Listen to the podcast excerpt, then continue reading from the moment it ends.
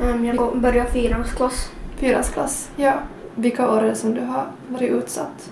Nå, då den där ena året när jag var, gick på trean så då var det där, det var de där större pojkarna från fyran som hade liksom gett sig till och bör- kommit vet du, dörren och sagt all, allting åt mig. Just om mina kläder också och allting sånt där.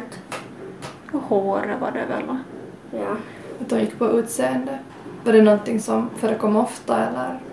Mm, nå, inte vet jag det började någon gång på julen också var det ganska paha. På vintern. Ja, på vintern. Kunde det vara liksom flera gånger i veckan eller? Nå, varje dag något var det väl. I perioder liksom? Mm. Nå, hur fick det dig att må en sån sak?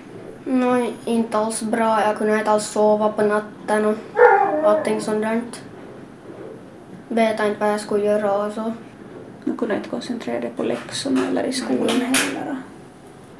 Och nu där när jag började fyran så var jag ju liksom så att ettan, tvåans klass så de jobbar i en klass och trean, fyran i en klass och femman och sexan så där. Så det var ju då när jag gick på trean så var det de där pojkarna på fyran som liksom kunde gå när jag ändå är mindre så kunde de ju gå och säga allting men nu när jag börjar fyran så kommer det ju alla de där mindre så nu är det ingen som kan säga något åt mig något mer sen. Så hoppas det blir ett bättre år den här. Ja, de börjar liksom på femman så de är inte längre i samma klassrum i alla fall. Men på rasterna är ni väl på samma område eller? Ja. Nå, var det så att direkt när de här pojkarna då från, från fyran började vara elaka, berättade du direkt till mamma och pappa eller?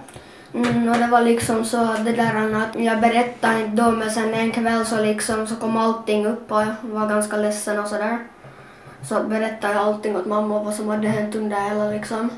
En period. Ja. Mm. Du gick och samlade på det ett tag. Mm. Sen liksom så kom allting ut. Hur kändes det sen? Mm, inte bra. Jättedåligt då. Hur känns det nu inför skolstarten då? Nå, no, det är jobbigt.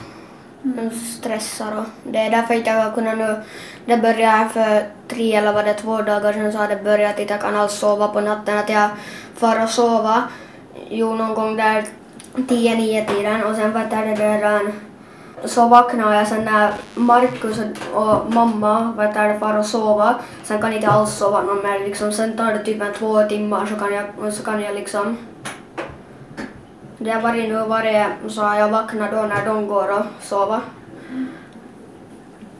Vi har alla vakat lite den här senaste veckan före skolstart. Mm, mamma sa att vi måste börja ta tillbaks det här nu när skolan börjar också, att vilken tid vi får att sova och vilken tid vi vaknar för att liksom alla, mamma har sagt att hon märker nog att vi alla är jättetrötta och sådär, att vi måste ta det här tillbaks att börja gå och sova i rätt tid och nio ska, ska vi och sova eller åtta.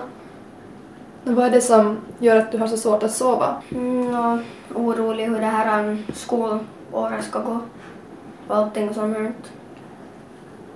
Levi har varit jättenervös över för den här läraren som vi hade nu förra årskursen. Hon sa att blir inte liksom studierna bättre och Levi orkar engagera sig så kommer han eventuellt att lämna på klassen. Så fast det är hon som är där ute så går hon ändå och säger som där att jag lämnar på klassen. Ja, vi hade allmänt en sån där jätteond cirkel förra året att i och med att Levi hade blivit mobbad och att det inte riktigt togs tag i, tycker jag, ordentligt.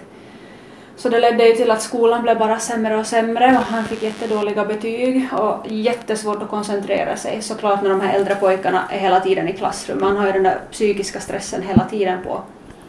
Så det ledde till att han, han kunde inte koncentrera sig på timmarna heller utan han var hela tiden nervös och han kunde inte alls fokusera utan han skulle upp hela tiden och han tittade runt och hela tiden. Och, så det blev ju till att, att han utreds nu också för ADHD. Men saken är ju den som är konstigt att, att alla psykologer vi har varit till har ju kommit till, det, till den slutpunkten att, att det här att hemma så har vi inga som helst problem. Men från skolan sen igen så har vi fått jättedåliga papper. Men här hemma igen så tycker vi att han är världens snällaste, lugnaste pojke.